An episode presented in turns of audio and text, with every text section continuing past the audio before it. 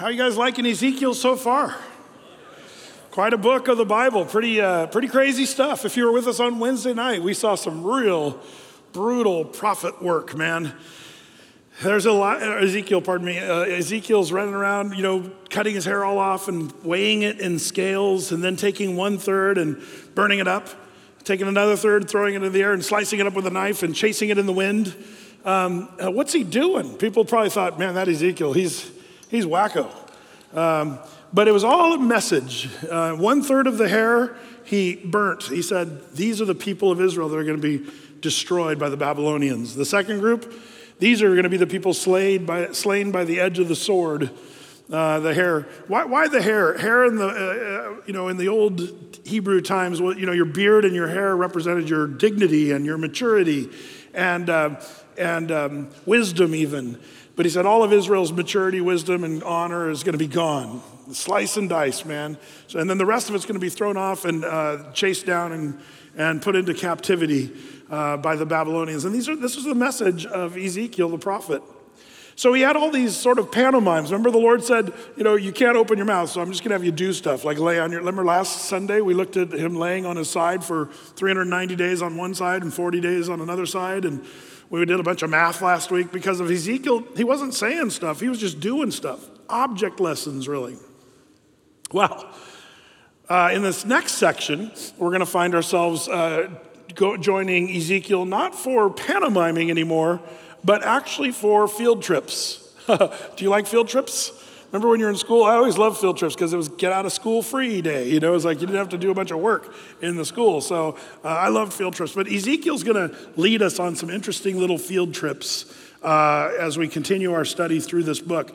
Um, and each field trip has sort of a specific lesson uh, for the Jews. And I'd like to draw your attention as we take our text from our upcoming, you know, Wednesday verse by verse, chapter by chapter, book by book study through the Bible. We take our text from that upcoming passage. So if you would, turn with me to Ezekiel chapter 8 uh, for today's study. Ezekiel 8. And we're going to take one of these little trips. And uh, he's going to make a trip there to the Temple Mount uh, in Jerusalem. Um, now, he, he didn't do this literally because he was in Babylon. So this was sort of a, maybe like one of Ezekiel's sort of visions, but it's like a visionary field trip, if you would, um, like a dream almost. But it all has meaning and it's uh, meant for the Jews to learn much from. So it's Ezekiel chapter 8. We pick up the story in verse 7, Ezekiel 8 7. And he, the Lord, brought me, Ezekiel, to the door of the court. And when I looked, behold, a hole in the wall. Then said he unto me, Son of man, dig now in the wall. And when I had digged in the wall, behold, a door.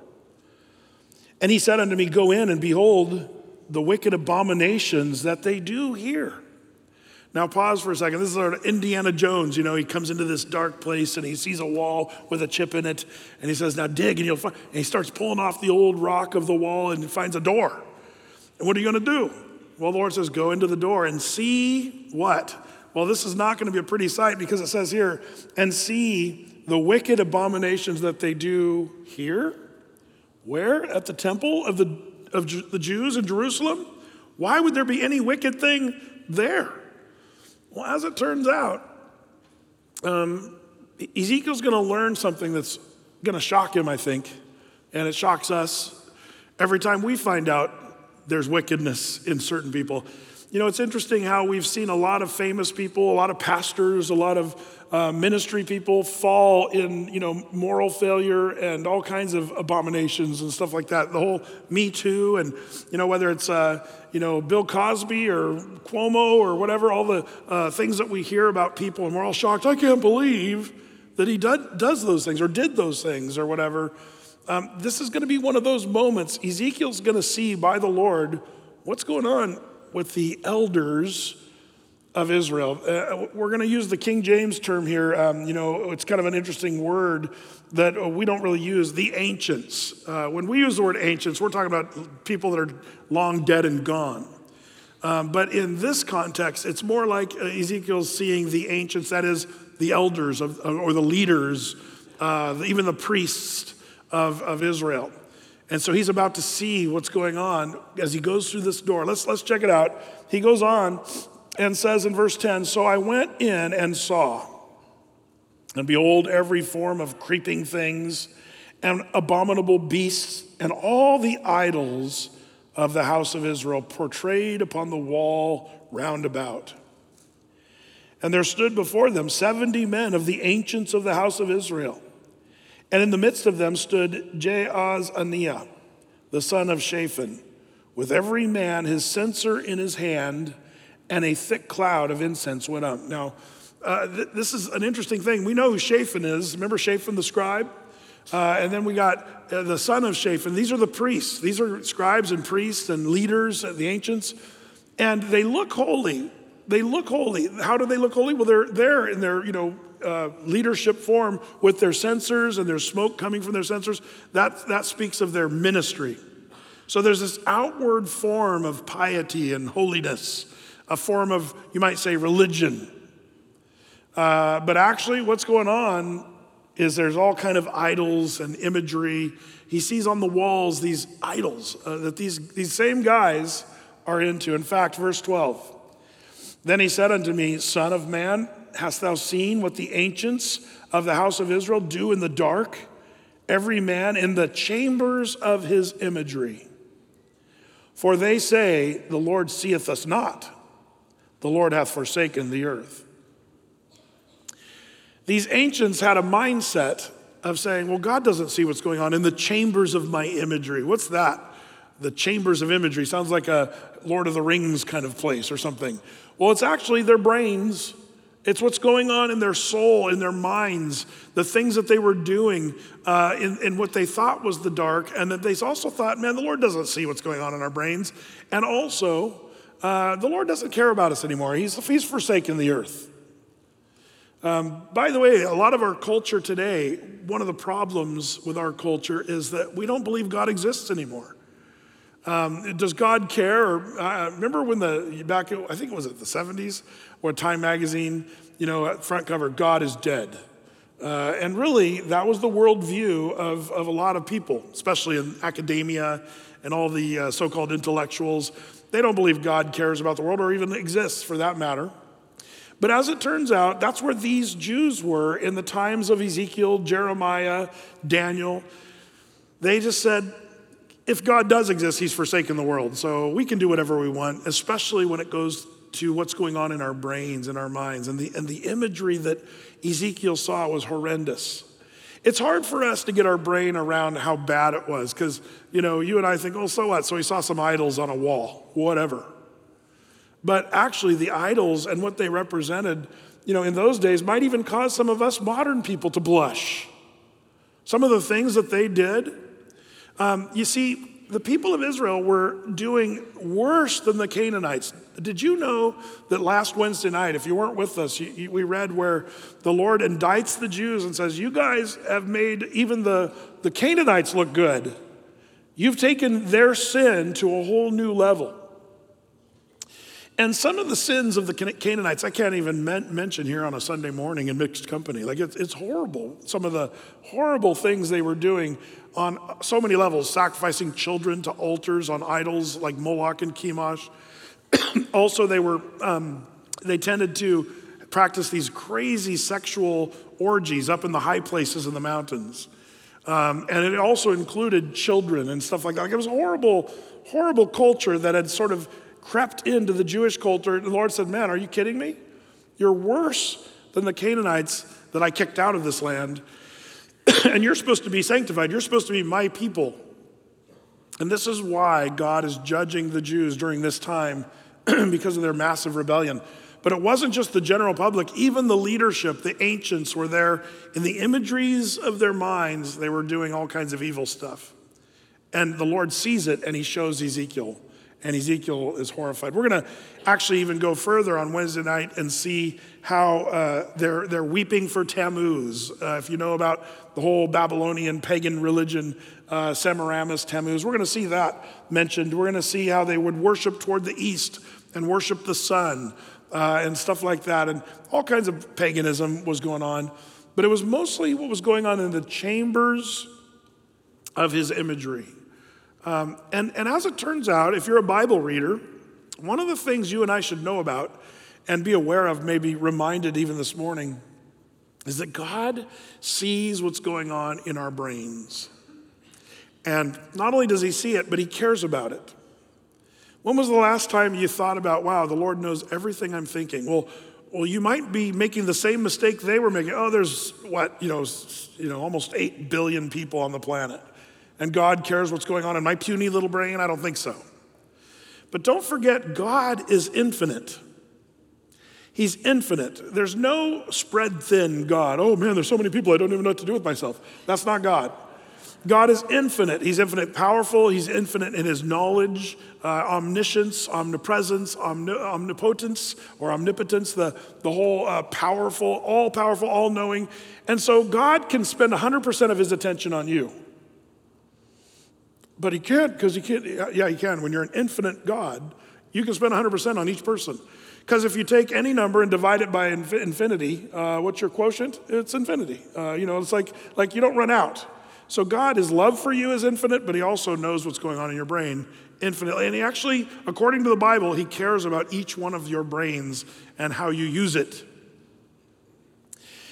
Speaking of using your brain, uh, you know, there were some studies done uh, that I thought were kind of interesting. The National Science Foundation, the average person has about 12,000 to 60,000 thoughts per day. That's an interesting thing. Now, they call them thought worms because it's usually not just a, a little thought and then it's gone. It usually, they call it a thought worm. It's something you think about and then you think about it for a little while and then you change thoughts. And those, uh, now I think the funniest part of this study is the difference between one person and another. Some people 12,000, some people 60,000. There's the guy, hey, I have a thought.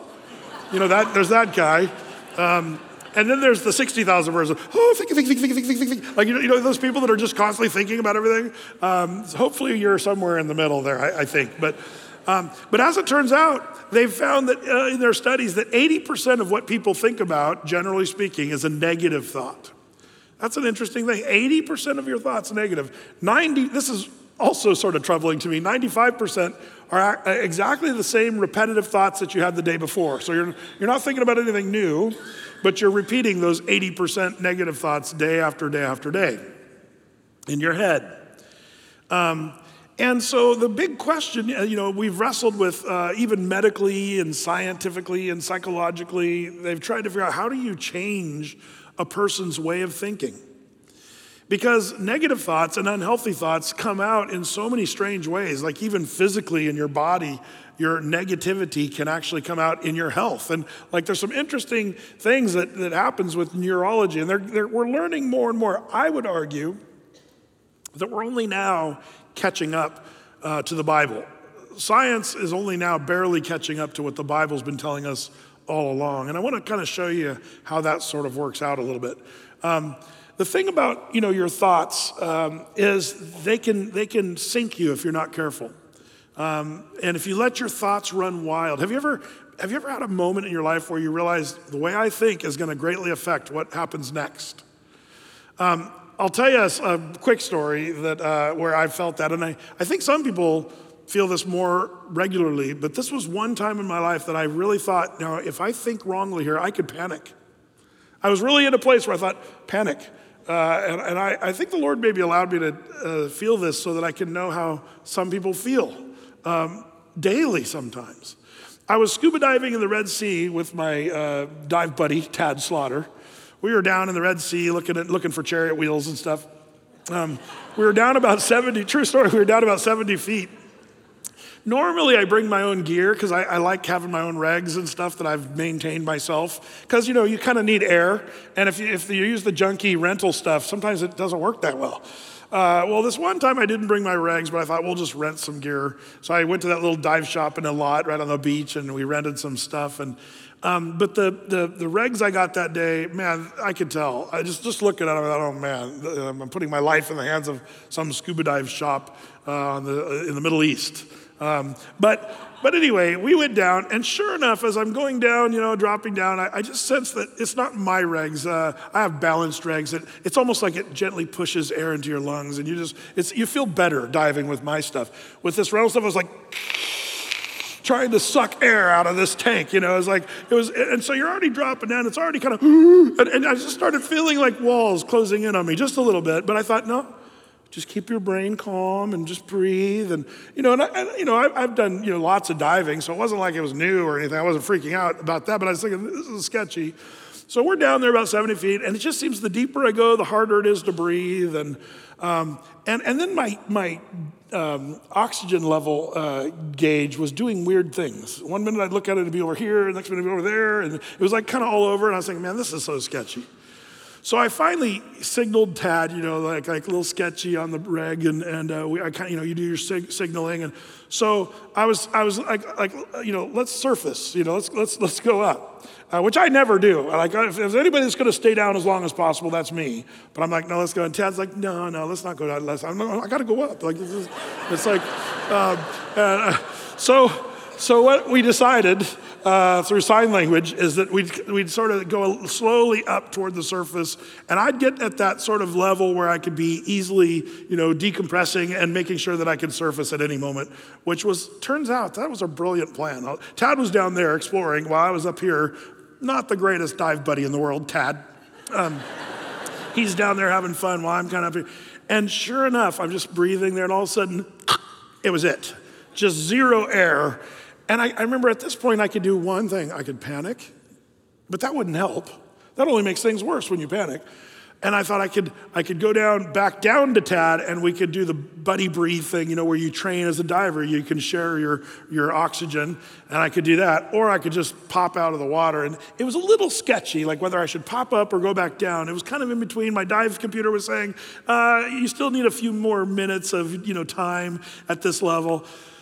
But I just, I just remember thinking, I, I, am going to die here in Israel. They're going to find my lungs over there and me over there, and it's going to be like this horrible mess. And, uh, but I finally just popped up out of the water. Uh, but I, I remember just thinking, wow, if, if I let my brain, I could just tell I was in this moment, if I let my brain go the wrong direction for a half a second, I would truly be in a state of total panic.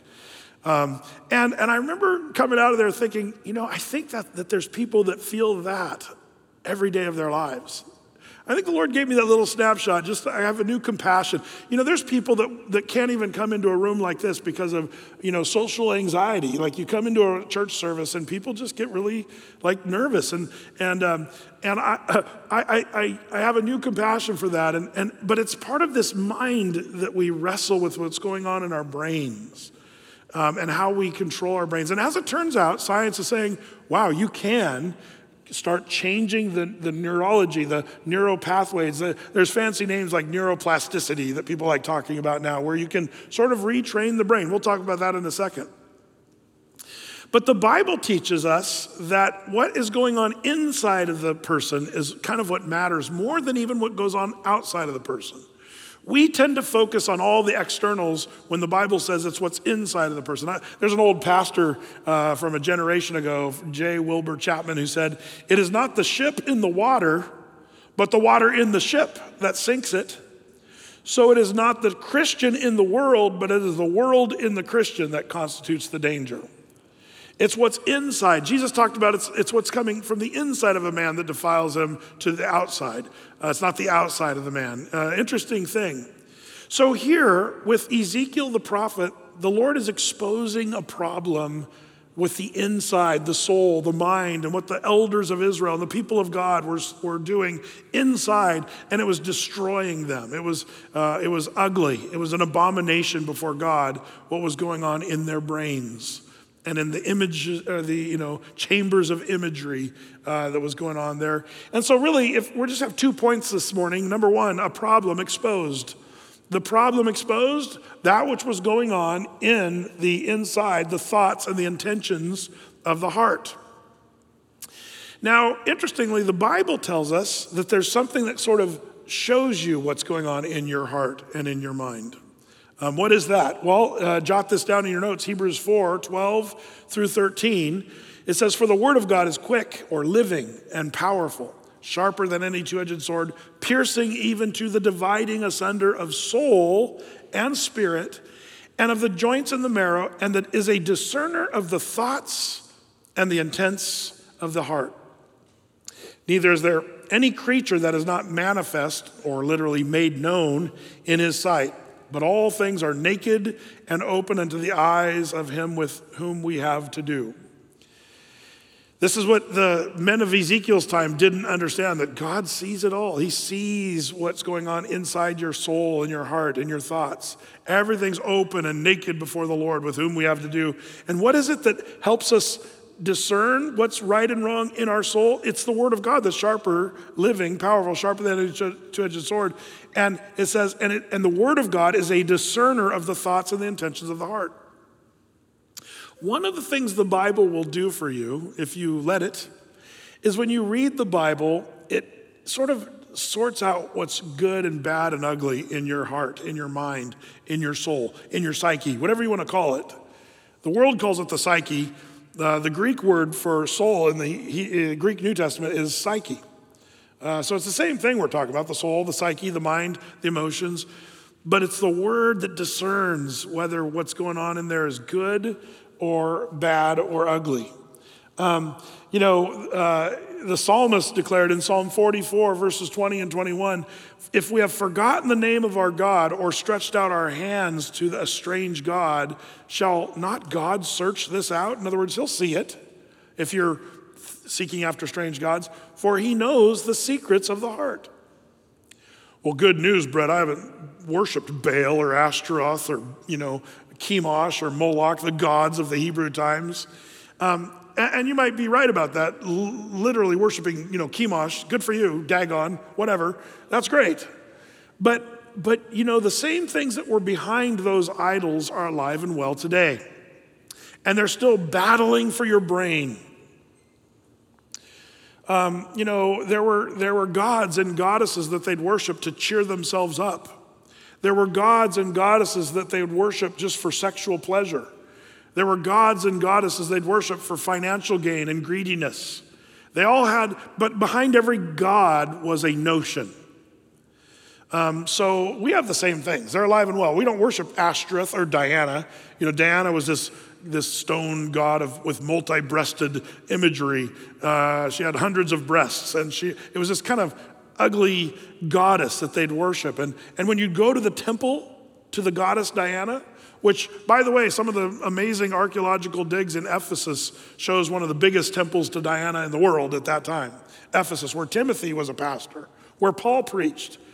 Um, and this goddess Diana, what they would do with this temple is they had these little miniature stages on the front face of this, this big fancy temple in Ephesus. You can see it today, it's still there, or the ruins are. And these little niches or little miniature stage, they would have these women seductively dancing in each one of these little stages, luring the travelers to come worship Diana. And they'd go in and, and have all kinds of sexual, you know, orgies and what have you going on in these uh, places of worship. It's the same thing as pornography. It just we just don't call it Diana. We don't have a temple, but the temple is the internet, and uh, there's still the seduction and the lure of sexual promiscuity and lust. It's the same thing. And as it turns out, the Lord says He sees what's going on in the secret places of your heart. And, and if we've forgotten the name of our Lord um, and we've stretched out our hands to strange gods, the Lord says, Don't you know uh, I will see this? I, that's what it says when I will search this out. I will see what's going on in the imagery of your mind. Um, that's a little scary when you think about what the Lord, you know, and it's not just thing, you know, there might even be seemingly uh, where we have victimized ourselves so much, we don't look at things with the same perspective. But, you know, it's easy to talk about pornography and the stronghold that's in a, in a, in a person's heart uh, and how they are attacked by that. But what about the stronghold of depression? That's not sinful, Brett. Yeah, but it's from the enemy, maybe. Couldn't it be that the enemy, does the Lord want us to be depressed? Is that the Lord saying, yes, be depressed? No, uh, the Bible talks about rejoice in the Lord always. Again, I say rejoice. The joy of the Lord is my strength. I mean, the Lord uh, wants us to be joyful people, but the enemy, Satan, wants to mess you up and he wants to put a little stronghold in your soul and your mind that's going to be there as a little fortress. And, and at the least opportune moments, the enemy attacks from that fortress in your soul. Um, what do we do about this? When we have these things going on in the chambers of our imagery. And man, I could go on and on about the little strongholds. Every one of us have different fortresses built up in our soul, in our mind, and our thoughts that have to do with either lust or greed or uh, envy or jealousy or hatred or anger. Like, like the list is long of the things that could be messed up in our minds, in our souls. And that's just the sad truth. And, and, and what's interesting, when humanity goes unchecked on this, where we, instead of trying to fix that problem, we just say, you know, that's just the way it is. My mind is my mind, and that's it. And when it goes unchecked, our minds will only snowball even worse and worse into those chambers of imagery where pretty soon your mind, your soul is kind of a real mess. Is this important to God um, that our minds, that we take control? Well, the Bible's going to give some language, I'll show you in a second, that we're supposed to take captive our thoughts. We're to tear down those strongholds that are in our mind and in our emotion. The Bible doesn't say you just leave them, hey, it's my mind. My mind is my mind, so whatever. Lord, you have to deal with it. That's the attitude of so many. But where did that get the people of Noah's day? Interestingly enough, Genesis chapter 6, verse 5. It says, And God saw that the wickedness of man was great in the earth, and that every imagination of the thoughts of his heart was only evil continually. This is one of the like seven, there's, there's like seven, maybe nine uh, things that, that, that are listed in the Bible as the days of Noah. Should you care about what the days of Noah were like? Anybody? Why should we care about what the days of Noah were like? Anybody? It's like now, Jesus in Matthew 24, verse 37, Jesus said, even as in the days of Noah, that's what it's going to be like in the second coming. Like if we study the days of Noah, the Bible tells us that, guess what? When the end of the world is near, it's going to be like the days of Noah. And I'm, I'm telling you, if you study the days of Noah, you'll be shocked at how, wow, it's like 2021. Uh, it's really is. There, there, was, there was pandemics and diseases going on. There was, um, there was population explosion. There was violence. Do we have, we don't have violence. Man, Portland has become nuts we have some guys here uh, from out of town, great dudes that are helping us with some of our tech stuff. And, um, and uh, somebody booked their hotel in downtown. yeah, everybody's like, whoa. they had quite a show the night before last. They were out there, whoa, we're in Portland, and it's like Armageddon down there. But um, uh, they, they were trying to burn down the Apple store. I don't know if you saw it. They were close. They were pretty close. But fortunately, the fire teams got there and got the pretty raging fire out. But, you know, we just, our city's just told, we've lost it. Um, but violence, population explosion, corruption, evil, unchecked stuff. But one of the list of seven things that marked those days is the thoughts and the imagination of the, of the heart of man was only continually evil. Have you ever just thought, man, people have such dirty minds? Like, like um, if you ever um, listen to comedians, for example, it's hard to find a comedian that just doesn't point after point, gig after gig, bit after bit, just have slimy, sinful, grotesque stuff that we're all laughing about today. Um, watch the, you shouldn't watch, but movie trailers and, and advertisements for shows. It's like, what do they have? This woman slept with her, and, uh, and they got this and that, and uh, adultery and fornication and murder and violence. And it's like, ooh, I'm going to watch that. That looks really exciting. Uh, it's like we use, our thoughts are just continually evil. Um, you know, and, and as it turns out, we're inventing evil things. You know, um, one, of the, one of the things that comes out of trials and difficulties, uh, as it turns out for humanity, is evil comes from that. Like, for example, this coronavirus lockdown, experts on sexuality are concerned. Why? Because husbands and wives are not having romance anymore. There's no sex in marriage. And it's like they've said it's just plummeted. Uh, and, and they're worried about just the sex life. You, you know what is on the rise, though, and uh, this, this is horrifying to me, um, but this whole thing of these sex uh, robots, uh, that's on the rise. And, and the news is covering all this stuff about how there's these lifelike robotic uh, uh, things that are just big sex toys. And we're, we're coming up with high tech, the, the best robotic science out there is with these sex dolls. It's like, it's like humanity, we're just totally messed up. You know, it's interesting. Uh, if you look at history with an honest perspective, some of the greatest inventions throughout all of history came out of sinful humanity. Like the sinfulness, for example, what's the greatest thing that brought more invention than anything? War. Whenever there's been warfare, that's when we, our tech goes up exponentially. You know, especially with the big World War, World War I, World War II, that's where we had massive tech. Uh, that's where, you know, the atomic bomb came out of the necessity to kill as many people as possible. Like, it's an amazing thing how just human nature, we just get more and more able to think about things that are just totally gross and sinful. That's just what comes out of our, our str- struggles and our trial. And that was a mark of Noah's day, and it's a mark of our day as well. The thoughts of men and his heart were only evil continually. We see that in our music, we see that in our movies, we see it in our discussions, in our newspapers, and our magazines that everybody gets into, and all that stuff. Um, so that's Noah's day. How are we doing today? Well, even in the New Testament, Paul said to the Roman church, he said, because that when they knew God, they glorified him not as God, neither were they thankful, but became vain in what? Their imaginations and their foolish heart was darkened.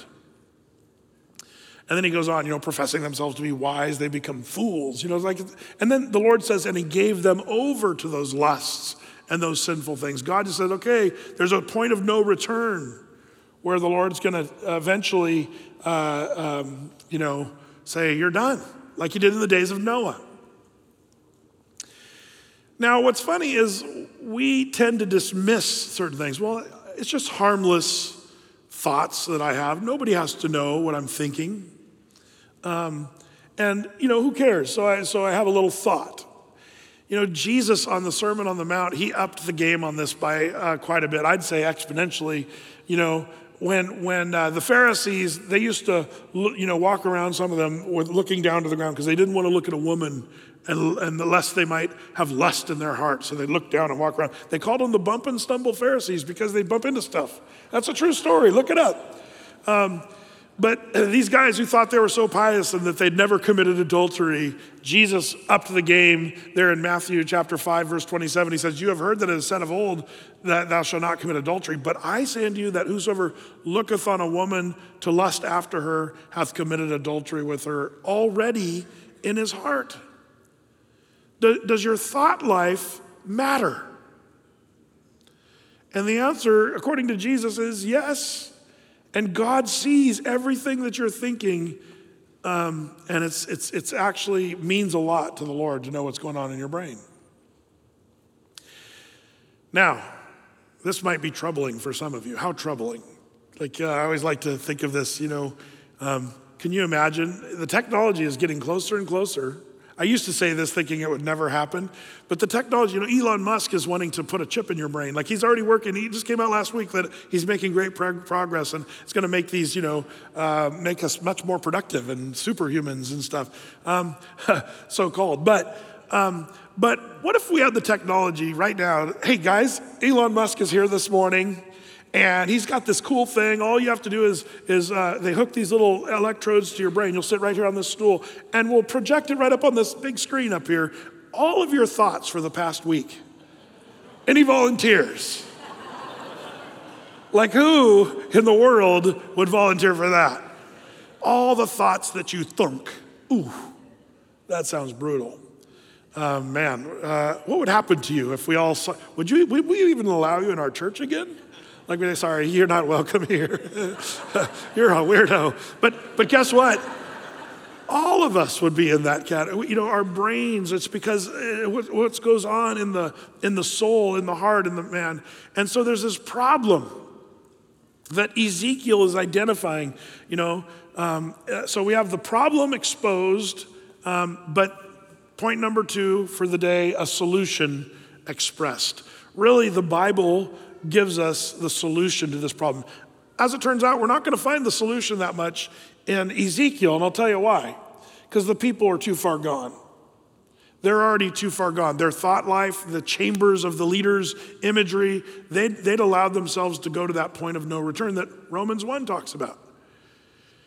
So you have to kind of search the rest of the Bible about, well, how do we deal with our thought life? And, and there's some really practical but important things I'd like to give you, and let's just kind of number them real quick.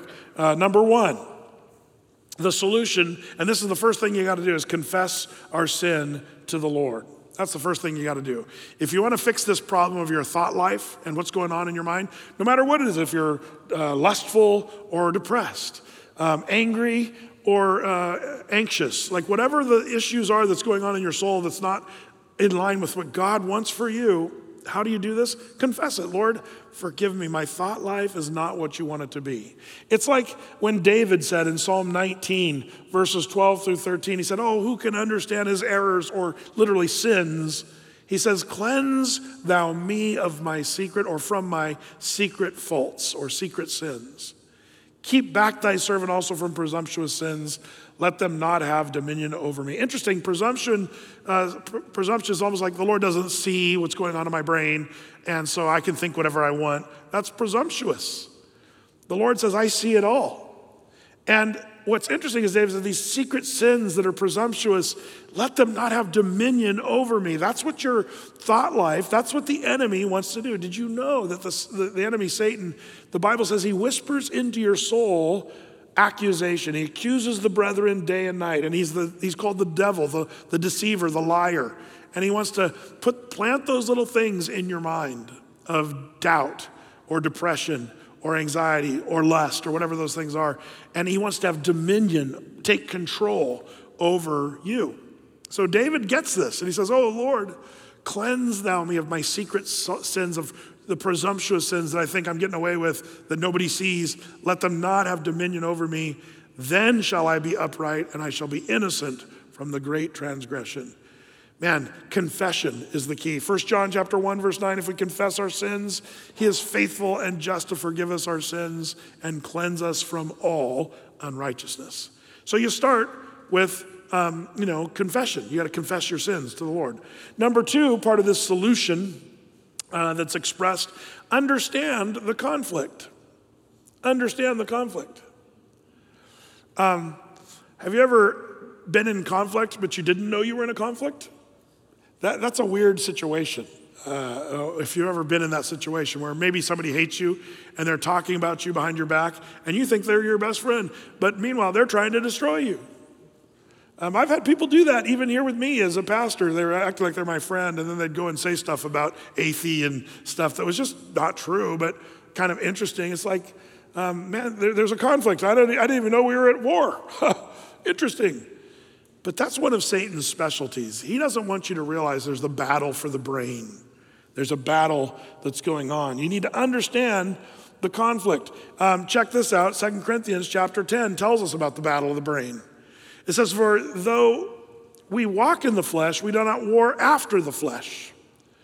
For the weapons of our warfare are not carnal or, you know, practically like, you know, guns and knives and stuff, but, but mighty through God too, doing what? The pulling down of strongholds, casting down imaginations, that's in your mind, every high thing that exalteth itself against the knowledge of God, and bringing into captivity every thought to the obedience of Christ. You know, you got to picture of the battlefield and warfare. You know, what do you do? Man, you got to you got to defeat the enemy and take captives, like uh, either wipe them out and kill them or take them captivity. And what does it say? You need to take captive those thoughts. So when I was under the water there, breathing, thinking, I'm going to suffocate down here at 70 feet, if I kept thinking about that, um, I could have panicked. And panicking makes you use up more air, which makes you, the death happen earlier. So you can't do that. You got to take captive those thoughts and say, you know what? There's answers to my problem here that I am running out of air. I can do this or I can do that, but I'm, I'm not going to panic. And so I had to take captive those thoughts. I think you and I need to learn to do that with spiritual things, whether it's lust or greed or anger, anxiety. Learn how to take captive every thought to the obedience of Christ. Casting down imaginations, the things that the enemy plants in your heart, saying, Oh, you're going to go down and nobody likes you and everything's horrible. Cast those things down. Say, I'm going to do battle against those things. So, really, you know, the, the second thing is you got to understand we're at war. Understand the conflict, number two. And then number three, you got to then change the way you think. Now, this is where the world is just now trying to catch up with biblical Christianity. Um, and I remember, remember in the 80s and 90s, everybody was into positive affirmation. And we're getting close, but we're still not there. Positive affirmation is ridiculous. And we've talked about this before. As you look in the mirror, I'm smart enough and I'm good enough and people like me. And you just tell yourself that and, and change those neuroplasticity by, by talking to yourself and saying positive things. Here's the problem that I have with that. Um, you can look in the mirror and say, I'm smart and I'm handsome and, I'm, and people like me. But the problem is, people still hate you and you're still ugly and you're also dumb. that's, that's what I've learned personally. I'm just from my own experience. Uh, um, that's the problem. But I got to give credit where credit is. There is blessing, and I, I don't believe in just the power of positive thinking.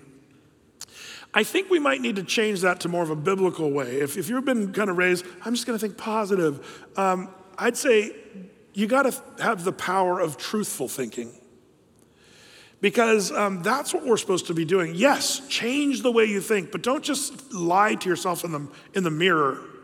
Philippians 4 8 tells us what we're supposed to do with our brains, and it's very clear.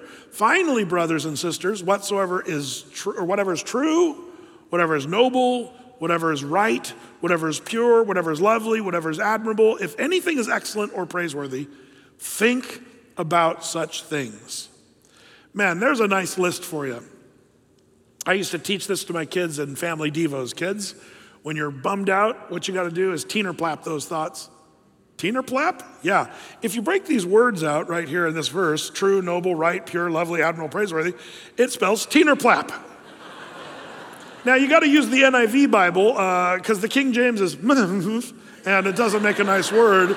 So, so you got to go with the NIV. Um, and I used to tell my kids if, if you know one of my kids was walking around the house, you know, I'd say, better teener plap those thoughts. Um, teenerplap them, yep. And I think some of you guys probably need to learn to teener plap your thoughts too. Remind each other to teener plap. If you're a husband and a wife, and the husband, oh man, I'm just, uh, honey, you might want to teener plap those thoughts.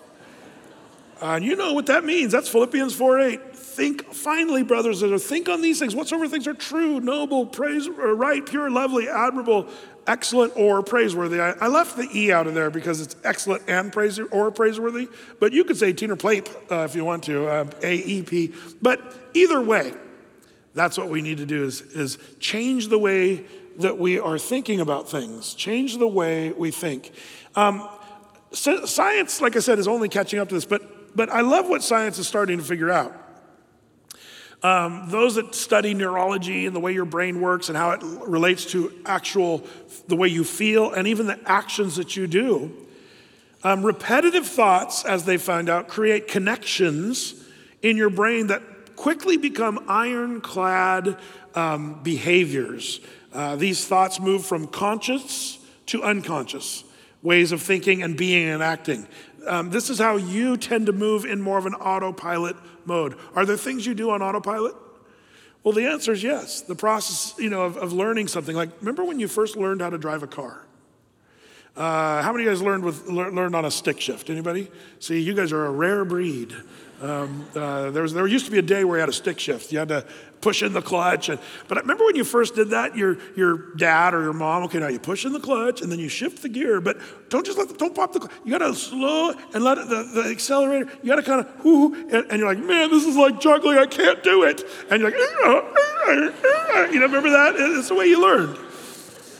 But after a little while, pretty soon, man, you, you start getting the feel, and you're like, okay, I'm gonna get just a little more, a little more throttle, and and pretty soon it's smoother.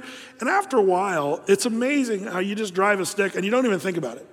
And some of you ladies, I've seen you. You're driving a stick and you're putting on the lipstick and you're scolding the kids and you're eating your Chick fil A. And it's just like, it's like, wow, that's impressive. But it's all muscle memory. Whoo, you got that? Yeah, it's, it's like, it's amazing.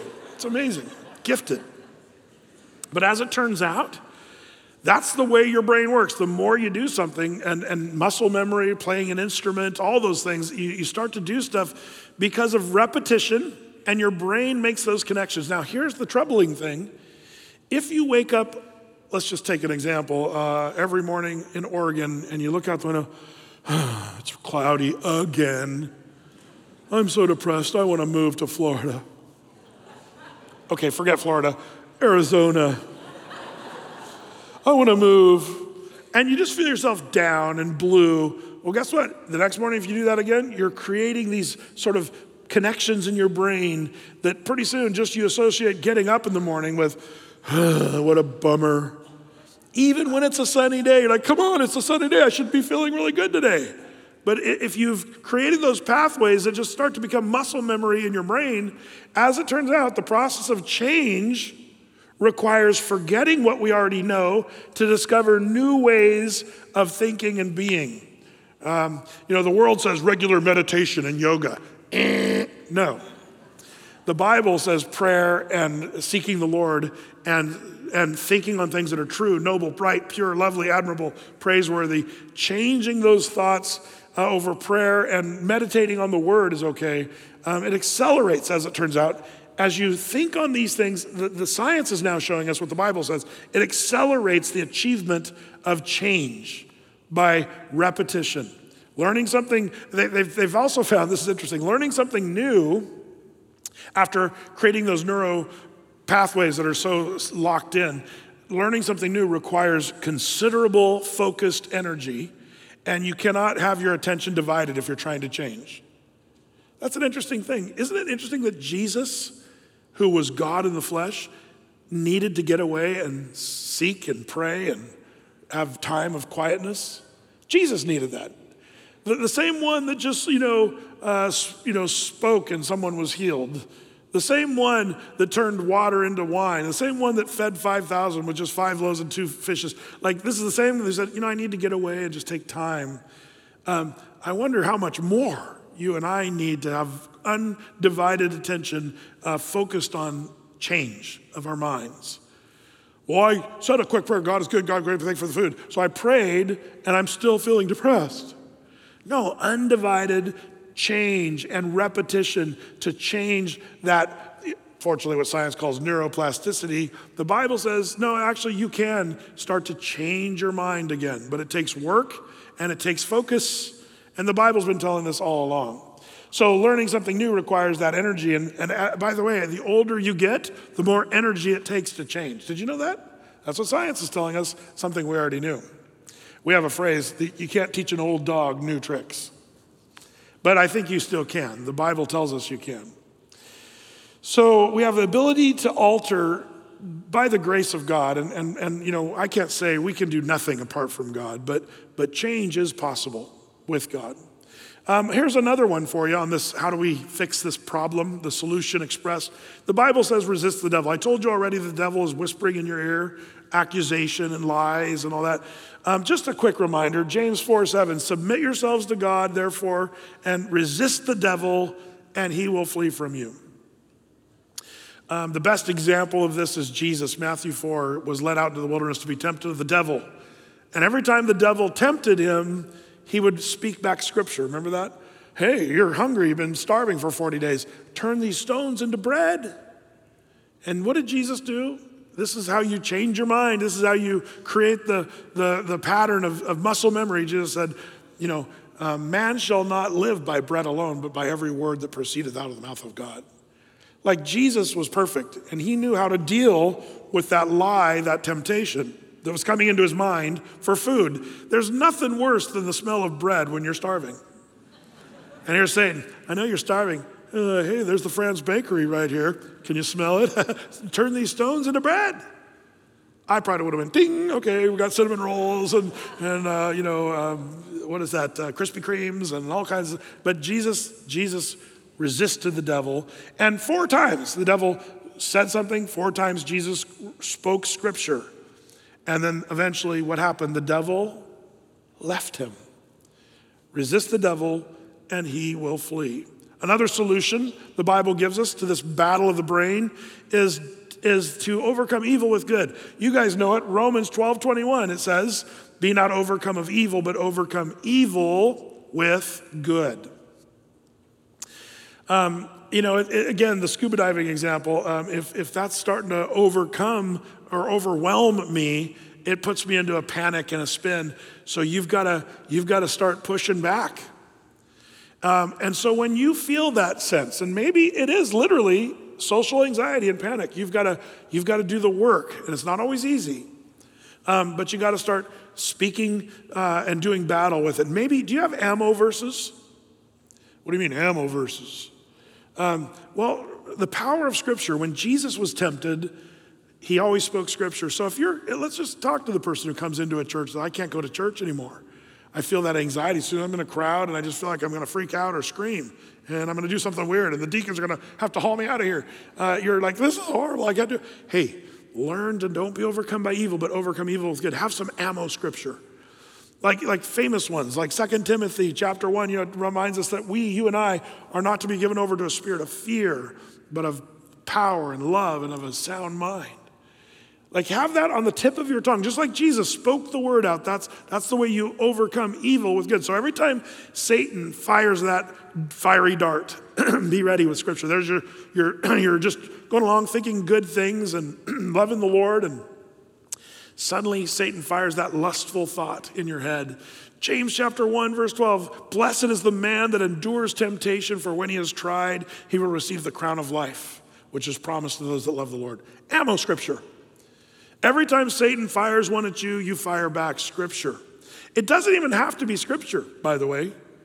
Um, let's say you're feeling depressed and you feel like Satan has kind of put that, you're like, where did that come from? I was feeling great yesterday and today I'm just down again. What do you do? Don't be overcome by that evil. Overcome evil with good. Maybe you have three friends that wrestle with depression. Wouldn't it be great if every time Satan kind of throws that depression into your heart, you go to your knees and say, I'm going to now pray for three of my best buddies who struggle with it. Lord, I pray for so and so who's who's prone to feeling the way I feel today. Lord, would you encourage their soul today? Fill them with that joy. Lord, I pray for such and such, this, this person. I know that the other day something bad happened. Help them to just get through that with joy, and may your joy be their strength. Like, just start praying. Can you imagine every time Satan attacks you, you just start praying? And the power of prayer is real. So you're, you're doing battle suddenly. Uh, eventually, resist the devil, and what's going to happen? What will he do? Do I have to teach this all over again? resist the devil, and he will. Yes, thank you. Uh, that's so good. Listen, listen. Have the things to do that, that where you're not being overcome by evil, but overcome evil with good. I'm angry. Why? my neighbor's garbage cans are always in my driveway and I have to like, uh, who am I, Mario Andretti, having to drive around these cones of trash cans. Ah, ah, ah. Don't be overcome by evil. It's not that your, your neighbor is evil, you're evil. So what do you got to do? You got to overcome that evil with good. You, you lovingly bring their trash can in for them. Um, and when you mow the lawn, instead of getting out your tape measure, this is still my property. I'm going to make sure not mow any of their blades of grass. And there's this perfect line. No, just mow the whole thing and don't be a weirdo. Instead of being mad and angry, overcome evil with good. It's stuff that goes on in your heart and your mind, and God sees it and He cares about it, and it's important. So important is the imagination of the mind and what's going on in the head um, that God takes this whole section of Ezekiel and says, Listen, Ezekiel, you need to see what's going on in the minds, in the chambers of imagery, in the hearts of the leaders of Israel. It's not good. It needs to be fixed. And so bad was it that the Lord said, I'm going to judge the whole world in the times of Noah. It was one of the big reasons why the Lord said their thoughts were evil continually, so I'm going to destroy the world. And that's also one of the problems of the last days. You and I, today, we need to do battle the battle for the brain and we've given you some tools, some weapons uh, that we can use to see some victory. May the Lord give us ears to hear what the Spirit says to the church in Jesus' name. Let's pray. Lord, we thank you for this reminder from Ezekiel, um, this little field trip, seeing what was behind the creepy door. Um, Lord, I pray that you would help your word to, to penetrate our hearts, into the temple of our hearts, Lord, and, and that we would honestly assess what's going on in our minds. Lord, I pray that each one of us would, would take account and, Lord, realize that we're not just here messing around, but there's a battle going on. And I pray that my brothers and sisters watching online or here in the sanctuary would, would have great victory, Lord, in this battle for the brain. Um, I pray that, Lord, we would start just brand new this morning as you tell us if we confess our sins, you are faithful and just to forgive us and cleanse us from all unrighteousness. So we take this time, Lord, as we close the service, to go to your table. What a, what a great opportunity, Lord, to go to your table of communion that you've, you've spread out before us in the presence of our enemies. And Lord, that your cup runneth over the cup of mercy, the, the cup of Christ, the blood of Jesus, Lord, that washes our sins away. And so, Lord, I pray if there anybody that might be watching or here that is not saved, yet to believe in the cross and be a, a Christian, Lord, I pray first and foremost that they would repent of their sins and be saved. Um, Lord, that they would confess their faith that you died on the cross for their sins in their place and that you paid the price for their sins. And that then, Lord, you would start giving them great victory over sin and over the challenges of this life, Lord. So we pray blessing now as we consider you, Lord. In Jesus' name. I'd like to, at this time, just have you take those little packets out, uh, the corona free packets. Cracks me up.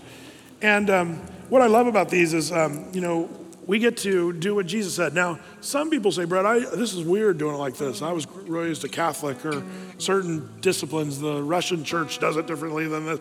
Listen, there's a few requirements for communion. One, you need to be a Christian. If you're not a Christian, don't do this because it means nothing to you. And please don't get up and leave at this time. I know it's, it's um, tempting, but this is the most holy part of the service for crying out loud. Uh, unless you're bath, yeah, if I have to go to the bathroom, I understand that. But, um, but please, this is not a great, oh, we can get out early. No, this is the important part here. And I even ended early this morning. So, um, so here's the thing. Um, Jesus said, Do this, eat the bread, drink the cup often in remembrance of me. The, the priest with the tongue thing, that was made up by men, much, much later, hundreds of years later, made up by men. Um, you know, uh, transubstantiation, made up by men. Uh, you know, is the, is the bread literally Jesus' body when you start to put it, like that's the way some traditions have told you. But I challenge you to read your Bible and realize that, um, you know, it's, it's, I don't agree with transubstantiation of the Catholics, but I also don't agree with a lot of the Protestants who dumb down communion to be merely just a symbol. The, there's power in what we're about to do here, and that is the body, the blood. We're remembering what Jesus did, but there's power in the body and there's power in the blood. Um, Jesus said, you know, teaches us in his word that the stripes are whipped on Jesus' back. That's how you're healed. Um, I think part of this tearing down of strongholds in our brains is, is the healing that comes from just accepting the work of the cross and remembering. Um, there's healing. There's power over sin when we remember the body and the blood of Christ. But above all, there's forgiveness and washing. Remember the movie I told you about, the electrodes uh, on your head and showing the movie? Do you want that movie erased? Uh, do you want to delete that? Well, I do. And guess what? That's what this does. When you confess, Lord, my brain has thought bad things. Guess what? When you confess and say, Lord, would you forgive me? When we eat this bread and drink this cup, we know that, man, the Lord says, I remember your sins no more. You have a clean slate, clean film. Um, and then we can go out of this place today and not mess it up again. But if we do, good news, we can confess, and, and the Lord is faithful, and his mercy endures how long? Forever.